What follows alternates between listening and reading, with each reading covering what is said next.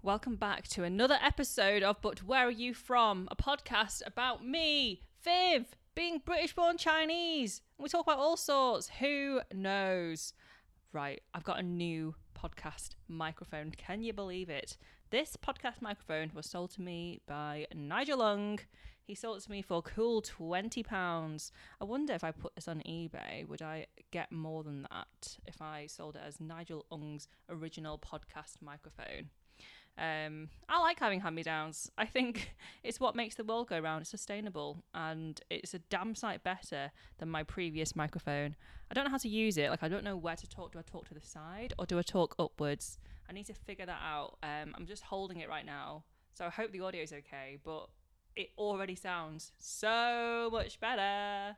Okay, sorry about that. I feel like when I just listen to that back, you could just hear me fumbling around. I feel like talking upwards is the way to go with the microphone. It's very sensitive. It's like a, it's like a penis. You've got to be very sensitive with the tip. Oh fucking hell. Uh, no, but seriously though, you do because if you can touch around the sides, that's less sensitive. But the top bit is extremely, extremely sensitive. So we just need to be careful. Anyway, if you have children listening to this podcast, I would suggest that they don't because there's a lot of swearing and inappropriate jokes. So I should probably make this podcast like PG PG 13 18 this is an 18s podcast. I don't know. Is it, are there any under 18s listening? I am taking a bit of a social media break though at the moment this weekend. I've just gone off Instagram. Feel like I get a bit too addicted to it at the moment, so I just need to have a couple of days just offline. I'm enjoying it so far. I'm enjoying it. It's really, really nice. I feel serene. I'm 30 years old. How do I feel about turning 30 years old, you ask? Well, thank you for asking. I actually feel very, very good. Very, very good. I had a brilliant birthday. Thank you for asking. Thank you for all the messages as well. It was really, really nice reading messages from people.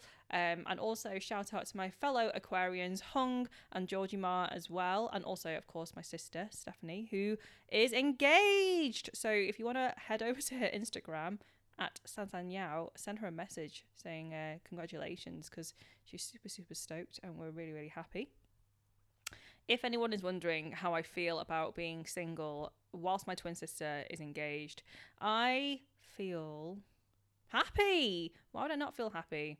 It's one of those things where I feel like if I if it was me right now getting engaged or even having a boyfriend, the timing just has to be right, doesn't it? I do trust the universe when it comes to timing of things. I've been single for nearly 2 years now and it's been the most the most gratifying time for growth and just understanding myself. I know that sounds really super super cringy, but when I, I know that when I was in relationships, I didn't do as much growth. And now I'm not saying that if you are in a relationship you can't because certainly I know that people totally can. I've seen people in their relationships who have gone through massive changes in their lives, really positive changes.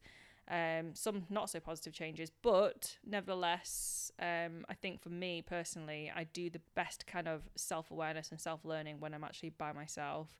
Uh, I've actually started seeing a therapist, which has really, really helped with talking about things. I've only had one session so far, and that first session was a fucking revelation. And I don't know how they managed to just sit there and listen and prompt you with questions and get you to a place of understanding yourself even just from one session, one 50 minute session. Now, I realise that therapy is a very, very privileged thing to be able to do. I didn't go down the NHS, so I've gone private. Um, but I would really, really implore anyone who wants to look after their mind as well to consider things like therapy. I think people think that therapy has to be something that you go to when something traumatic has happened, uh, when actually it's just a really great tool to understand yourself better. So I'm really, really happy to be in therapy. I mean, obviously, therapy can serve lots of different purposes, but the reason why I'm in therapy now is not because I guess I am going through traumatic stuff. Got a lot of stuff going on in my life at the moment. So I'm there to talk about that, but also more so just understanding myself better. Um, so I guess I'll let you know how I get on with it if you want me to talk about it. I think it's important to talk about these types of topics. We don't talk about mental health enough as it is, especially I think within marginalised communities, ESEA communities, um, especially when it comes to talking to your parents um, about things like mental health. Um, certainly, when it comes to my immigrant parents, mental health isn't something that they had the they could be afforded to even consider uh, because they just had to survive and assimilate. And so there's a big disparity between the two in terms of second generation children talking about their emotions and parents not necessarily understanding and i used to think that that was because of their own ignorance and now i really have come to a place of realizing that the reasons why are way more complex and nuanced than that and it's it does come down to some factors like the fact that they they just had to work in order to survive in this country and so we have to allow them that as well I've also been working out four times a week at the moment. I've been doing Monday, Tuesdays, Thursdays, and Friday mornings at 7 a.m. with my bubble, Louise, who lives in my building. She happens to be my friend as well. She actually basically got me to move into this place. Um, so we are working out to Les Mills classes at the moment. So if you haven't heard of them, they are owned by Reebok, and they there's loads of different types of classes. They've got body combat, uh, what else have they got? Yoga, dance classes, all sorts of different classes. And the main woman in there, Rachel, she's very motivating in a lot of ways. She's very happy. She's very, very, very enthusiastic. But she's made so many racist jokes. Like just by doing her classes, I'd say for a month now, or maybe two, can't remember. But basically since when the gym shut down, January. She makes a lot of inappropriate comments, and I wonder whether people have picked up on it. For example, when we were doing this Bollywood inspired dance, she started making jokes like, "Oh, this is hotter than Vindaloo." I think she's from New Zealand or Australia. Um, and then when we're doing body combat classes, which is a mix of martial arts classes, she starts making karate noises or like noises that sound like martial arts noises it's really quite embarrassing and it's really terrible. And I wonder if anyone else has picked up on it. Um, speaking of body combat as well, because it is a mix of martial arts, I've been to sessions before at the gym where they bow at the end of the session. So you have a white instructor bowing in front of people who are probably not from East or Southeast Asia or even Asian countries in general.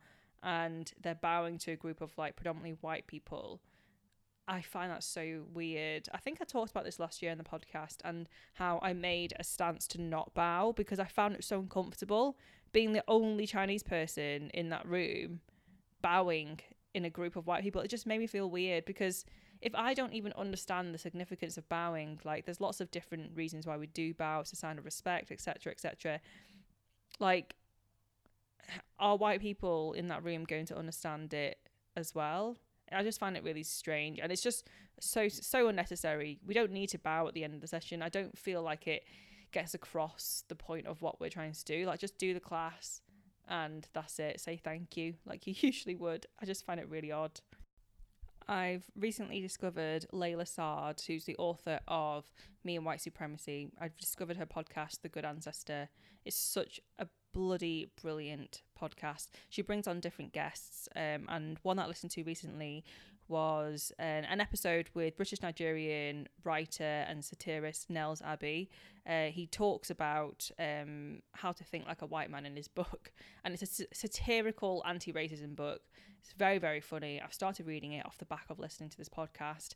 I would definitely implore you to listen back to her episodes. She she talks about race in obviously such such a nuanced way, bringing on other guests who can talk about it in a very nuanced way as well. The whole point of her podcast is how can she be a good ancestor? And I really like that message. I like that message of almost leaving a legacy or something for the generations after us. Um, I think it comes from a place of knowing that within our lifetime, we're probably not going to be able to end racism like by the time I die, I don't think like things will change too drastically in terms of systemic racism. But I do think that having the mindset that like you're doing something, you're participating to something that is the much bigger scale, you're, thinking of future generations ahead is really powerful and a very, very futuristic way of looking at things, which I don't tend to do that often. I have to really remind myself that um, the future is happening I'm a very short term thinker, I think, a lot of the time. So it's a really brilliant podcast. I would implore you to listen to it when you get the chance. So we're going to head straight into the podcast episode. So you're wondering about the title why I'm no longer dating white men. Obviously, it's a play on words from Reni Eddo-Lodge's book, Why I'm No Longer Talking to White People About Race. Clearly, it's meant to be provocative before you get all up in arms about it. Um, but there is elements of truth in there, and I'm going to talk through that today on the podcast. We're doing a solo podcast episode. I really had thought about this idea of no longer dating white men at the moment because I've experienced things. Shut up outside. I've experienced things recently which have entirely put me off. Obviously, that's not saying that I am no longer going to date white men at all. Of course, that would be silly, but there really is something to be said for people of colour, especially black women and black men, dating white people and the fetishization, racism, appropriation, everything else that occurs from white people dating people of colour. And before anyone messages me saying, not all white men, I know. Please save your energy. I when I put this on my Instagram saying that like men are disgusting or something, I can't remember what I put now. I had a few women, most women saying, haha lol, this is so funny because they could relate. And then I had a good few comments um, in my DMs. Well, I hope you don't mean all white men. You're giving all men a bad name. Who said I was the speakerphone for all men? Or do you reckon people are coming to my tiny platform on Instagram to get my opinion on all men? Like, that is just so silly. And second of all, if you are not problematic, if you know that you conduct yourself in a way that treats women fairly, equally, etc., as much as you can within a system that is geared for white men or geared for men in general, you wouldn't have such an issue with what I was saying. Did it hit somewhere different? Is that why? Did it offend you somehow? And if so, perhaps think about why that is and sit with that uncomfortable truth for a minute rather than trying to defend yourself. Like, just listen. Listen to all the stats around hate crime, rape victims, domestic abuse, how men are in positions of power and women are being paid unfairly. Like th- this is a man's world that we live in right now. Um, and I don't mean all white men. I know plenty of good white men. I know plenty of decent white men who are allies to women. Um, so I really, really don't. I feel like I don't even need to preface that because if you're listening to this and you are taking away as this being some kind of attack on white men, then you you this is not the podcast for you in the slightest. You, are going to get offended. So I would say please leave. Please leave. Thank you. Thank you. Now they're gone, we can safely talk. I feel safe again, don't you?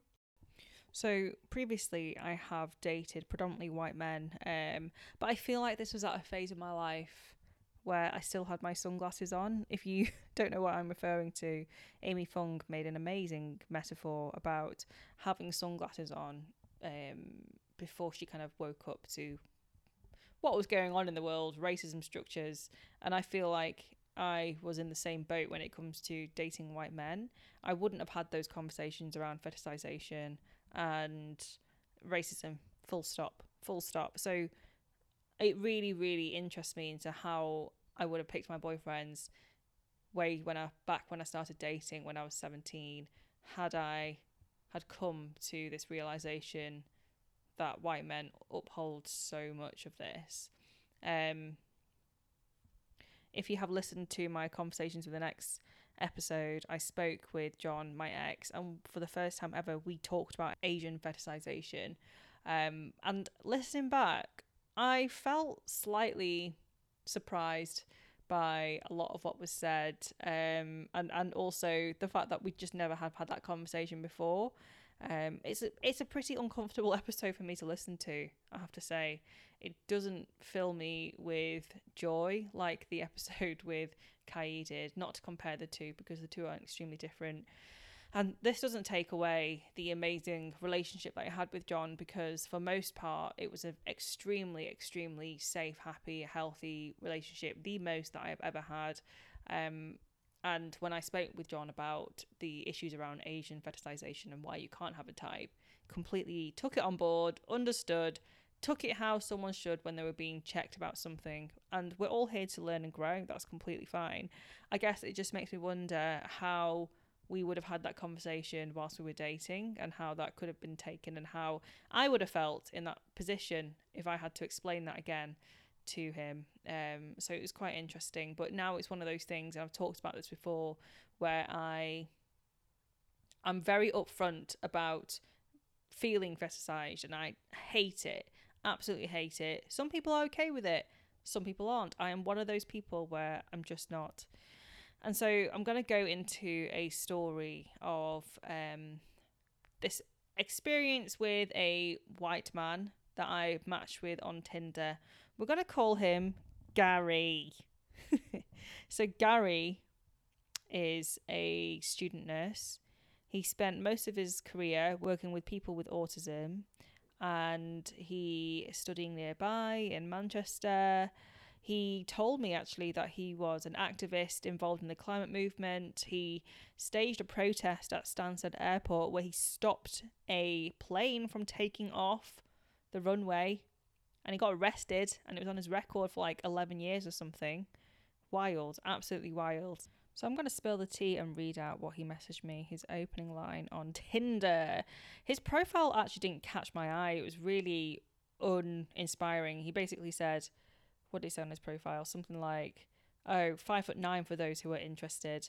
Bonus points if you message first. It really wasn't that inspiring. I didn't really take anything from it, which made me think he was in any way woke. But this was the impression that I got from him was that he was woke.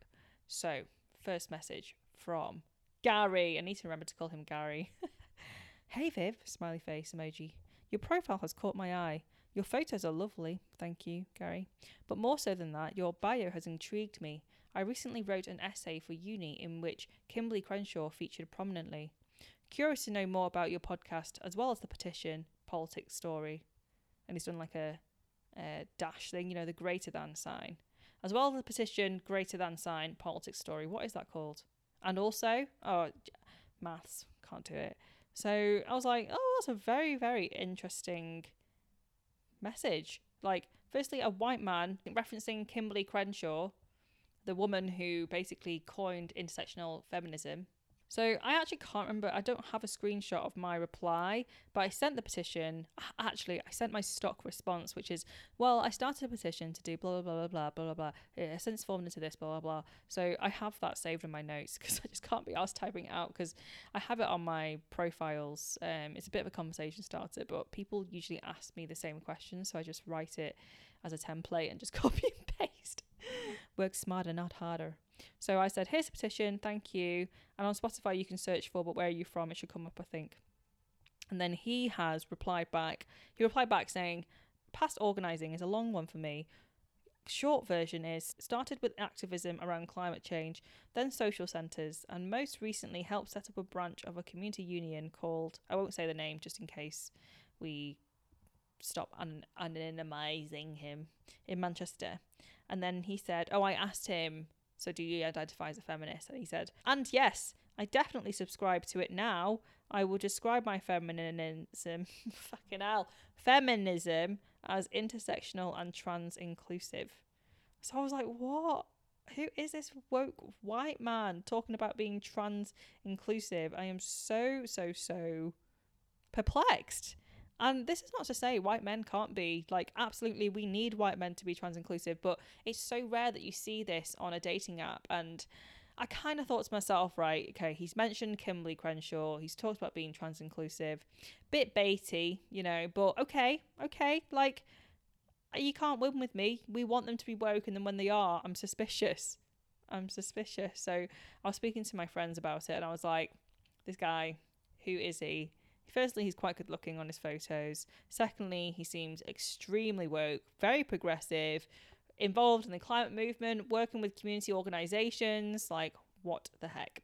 So he messaged me saying, uh, let's jump on a call. So like a work thing. Let's jump on a call. Have you got the agenda? So we organised a phone call, and as soon as he answered, he had a really warm voice. He seemed so lovely. You could just tell he had a very smiley voice, and I was like, oh, he actually sounds really nice and sociable. So we had such a deep chat about racism, trans inclusivity, our work as activists. Um, I also asked him on the phone call as well about whether he's dated other Asian women, and he replied saying that he's already done his research on me. I think he either looked on my podcast or my Instagram.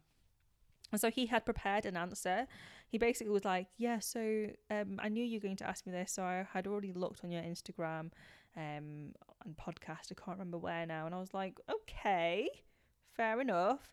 And he said that he has dated two Asian women before, one of South Asian descent, um, in Indian parents, and then a British Singaporean woman um, who's already spoke to him about Asian fetishization. She absolutely hates it, and so he was very aware of this.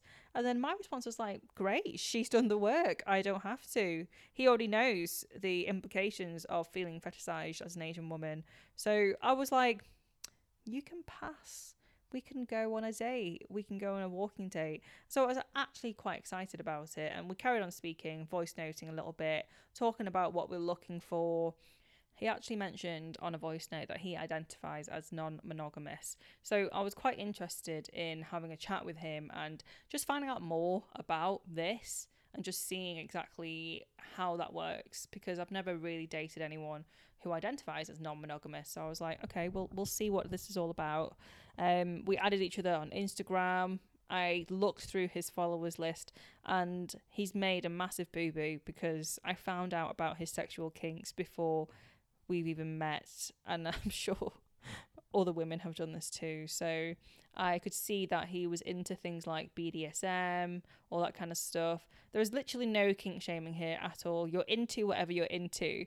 But for a man to display that type of well, obviously he doesn't know that I I followed him and then looked at who he was following, but it was just such a clumsy thing to do, you know, like to have that so overtly readily available that kind of information, which just shows how dangerous online dating can be. You can find out so much about a person before you even met them, and you can really make informed decisions about a person. All's fine. I was still really happy to meet him. I really, you know, was intrigued and wanted to see what he was like as a person. So we arranged a walking date on a lunchtime. So it's going to be like a quick hour long walk at most, I would say. So, a couple of days before our walking date, I had it scheduled in my diary I was very excited for it actually. I was really looking forward to it. He had messaged me saying, How was your day? Uh, oh, and you had some exciting plans yesterday too. Keen to hear how that went. And this was my voice note, which I'm actually going to play so you can listen to how I sounded on that voice note. Hello, hello. I thought I'd voice note you instead. Uh, day was fine, thank you. Um, well, I, w- I say that, but I'm actually lying. it's been quite an up and down day. I think there's a lot of um, chatter with regards to East and Southeast Asian racism at the moment, and it's becoming very, very tiresome on the community because we feel like we're just speaking within echo chambers constantly, and um, there's very little white allyship when it comes to like um, ESEA racism and the discourse within that. It feels like it's always just left out. So it's been a very, very like just frustrating day from that perspective. Um, but apart from that, uh, I had some noodles that my sister dropped off, my homemade noodles that my mum made, which were incredible. Um, and I had a really nice time seeing my friend. Um, it's just an always very like validating and safe environment with my friend because we we chat about all sorts and um, it's always just nice to catch up and be able to um, just chat. I actually mentioned you to him and he listens to like there's some left wing podcast and they mentioned about your your um the Stansted airport um protests and apparently well you you were acquitted recently I think you mentioned that on the phone to me and he remembered that like it was because it was this week wasn't it or recently that that happened so he was pretty impressed because he's a he's a pretty woke white man himself so that was my voice note for Canal Cringe, Cringe Central. But if you have me on WhatsApp or even Instagram, you know that I love a voice note. That's why I'm doing these podcasts. I love voice notes. So I sent him that voice note and then I sent him a picture of my noodles and that was it. And then that was at 21:40 that I sent that message. At 21:47 he replied saying, "Alas, I cannot take any credit for the recent Stansted action. That was some friends of mine. This was me, and then he's linked to a Guardian article from 2008. This was the recent one. He's linked to a Novara Media article about another Stansted protest that happened very recently. He then replied back to my noodle picture and said, These look so good. They fed me today at placement, which is nice, but I don't think the food will be anywhere near as this looks and so that took us to 21:49 p.m. And then I was just like interesting, interesting. Okay, so you've addressed the two points that I mentioned, the latter two points. You haven't addressed me discussing racism in my first point. And you can see, you can hear in my voice note that I have a quiver in my voice. Like I was clearly upset about it and I was telling someone that I don't know. Someone who I thought was a woke white man someone who I thought understood intersectional feminism. Turns out he's just read one essay on it. Um, so I gave him 20 minutes. He was online that entire time. I was like, just kept checking. I was like, maybe he's just replying back to someone. Maybe he's just like busy catching up on messages. And then I was like, do you know what? I'm going to have to stop giving men passes all the time. So then I replied back at 22:11 saying, "I'm going to pass on us meeting. It's a red flag for me that there isn't acknowledgement or interest about me discussing ESEA racism. This is a deal breaker of mine. Perhaps you missed the point, though right now I'm past giving people the benefit of the doubt. Hope you take care." 2 minutes later, he jumps in. Oof, he says. I wasn't finished responding to all you had put, and I'm flitting back and forth between several chats that are going a bit crazy and then followed up five minutes later when I hadn't responded. With hindsight, I should have responded to that first part. I think the other responses didn't require any thinking, which is why I fired them back instantly. But sounds like you've made your mind up, and if that's the case, that's a shame, and I will be sad, but maybe there is no point trying to convince you otherwise. Oh, boo hoo. Boo hoo, Gary. So that was at 22.18, and then at 22.33 when I didn't reply. Can you confirm if your mind is definitely made up? Fucking hell. So at that point, what he wanted was for me to placate him, and the priority for him was making sure that I wanted to go on this date with him or not, rather than, even at that stage, rather than saying, I hope you're okay, racism sucks, or anything. I hope you're all right. So I just replied back saying, I've had a pretty triggering day, as mentioned, so I'm mentally at capacity right now.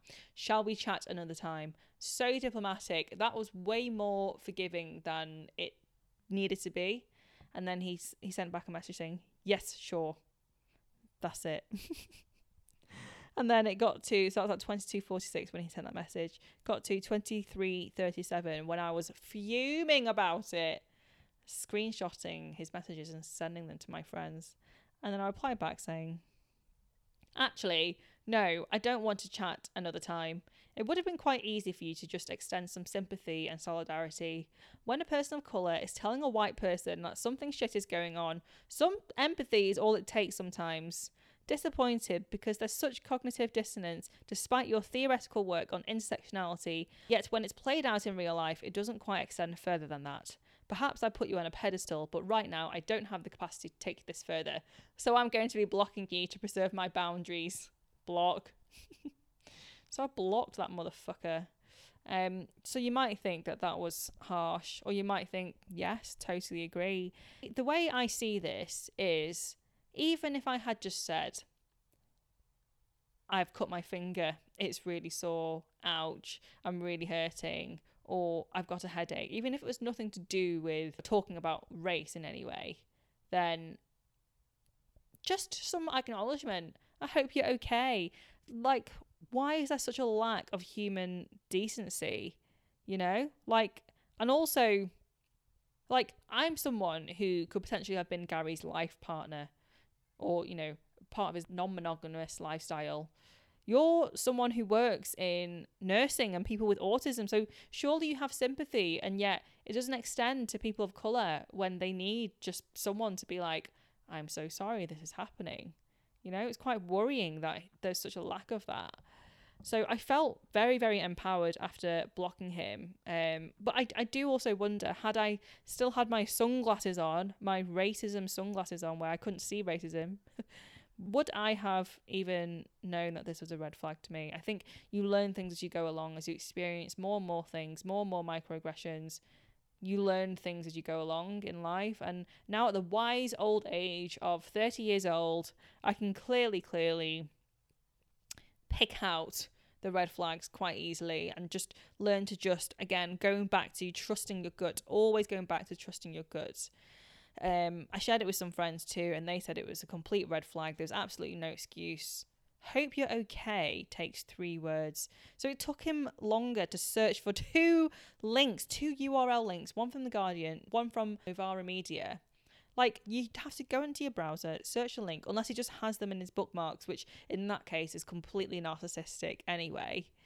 There's absolutely no excuse. And so, this is why I am so tired of dating white men because he was probably one of the most well read men that I have experienced in a while. Apart from Kai, my mate Kai uh, still takes that spot. He he is just incredibly, incredibly well read, empathetic, everything you need to be to be a white ally. Uh, hi Kai, if you're listening to this. Sorry, I haven't texted you back yet. Um, I have no excuse. Basically, that's why I'm tired of it.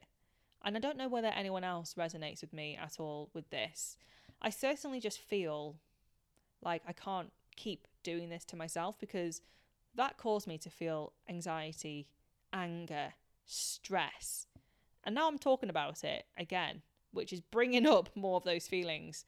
And so I'm sorry if this triggers anyone, but I'm sure there's plenty more relatable experiences from people of colour who have experienced this from white men before. So this is why I take that stance of why I'm no longer dating white men. Um, it's going to take a lot to prove to me otherwise. And also, caveating again, this doesn't mean all white men, nor does this mean that people of colour are safe too. That's not the case at all but it really, really does add another complexity into dating. Um, I really, really don't know how to navigate this, especially when I'm now in my 30s and just considering the pool of men that are out there at the moment during lockdown too where we're all just kind of like on dating apps to pass the time and people aren't really looking to commit to anything until things are open per se things are open like my legs. I'm joking, joking. Um, so yeah, that's basically the story that I wanted to share today. I would love to know thoughts. I'd love to know whether you've experienced something similar. Please share on Instagram and please spread the word of this podcast. Please also review us. We haven't had reviews for a while Um, and that really helps the podcast actually. So if you could review, give give us a cheeky little five star. If you're at this stage of listening to me 36 minutes in, you you're gonna want to give me a five star, aren't you? Like you can't be a hater at this stage, surely, surely. Anyway, I am going to sign off now. Um, I can only withstand talking for 36 minutes straight for so long, but I hope you're all doing well. I hope you are all having really restful weekends. I am doing absolutely nothing else this weekend apart from editing this episode, and I'm super, super happy about that. I'm going to get a takeaway tonight. The B Scene girls got me a Just Eat voucher, so I'm going to be um, probably eating sushi or something, something that I would never usually spend my money on because I'm so tight. Anyway, I hope you have a lovely, lovely week, and I will speak to you next week. Bye.